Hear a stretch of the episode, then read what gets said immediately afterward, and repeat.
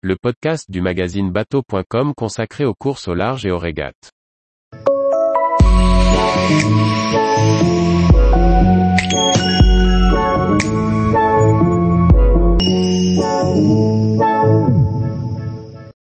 Anti-fouling. Quelle solution sur les voiliers de course au large? Par François-Xavier Ricardou. Les coques des voiliers de course laissent apparaître des logos et autres slogans, même sous la flottaison. Mais comment faire de la communication et se protéger du fouling? Quelles solutions utilisent les écuries de course au large pour se protéger du fouling? Réponse avec la complicité de Nautix, fabricant de peinture français.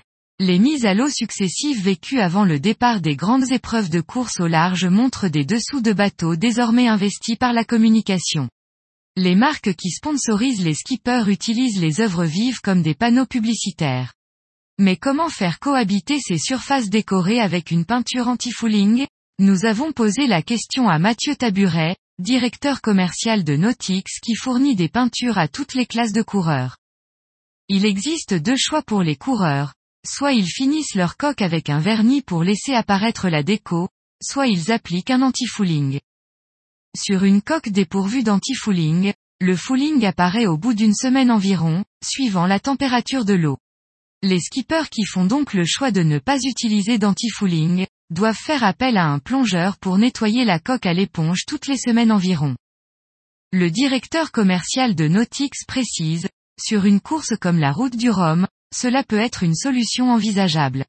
La course doit durer moins de deux semaines et les voiliers ne devraient pas traverser de zones de calme.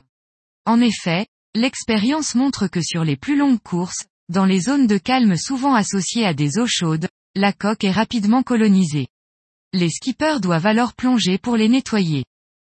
De son côté Nautix a développé un anti-fouling destiné aux voiliers de course rapide. Le Nautix A4T Speed est un anti-fouling à matrice dure intégrant un agent glissant pour augmenter le tendu de la peinture.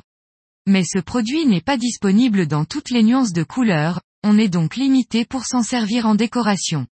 Apicil a pourtant utilisé deux couleurs, rouge et blanc, pour peindre les dessous de son IMOCA, mais c'est un cas rare. Le choix de la matrice dure a été fait pour répondre aux vitesses atteintes avec les voiliers.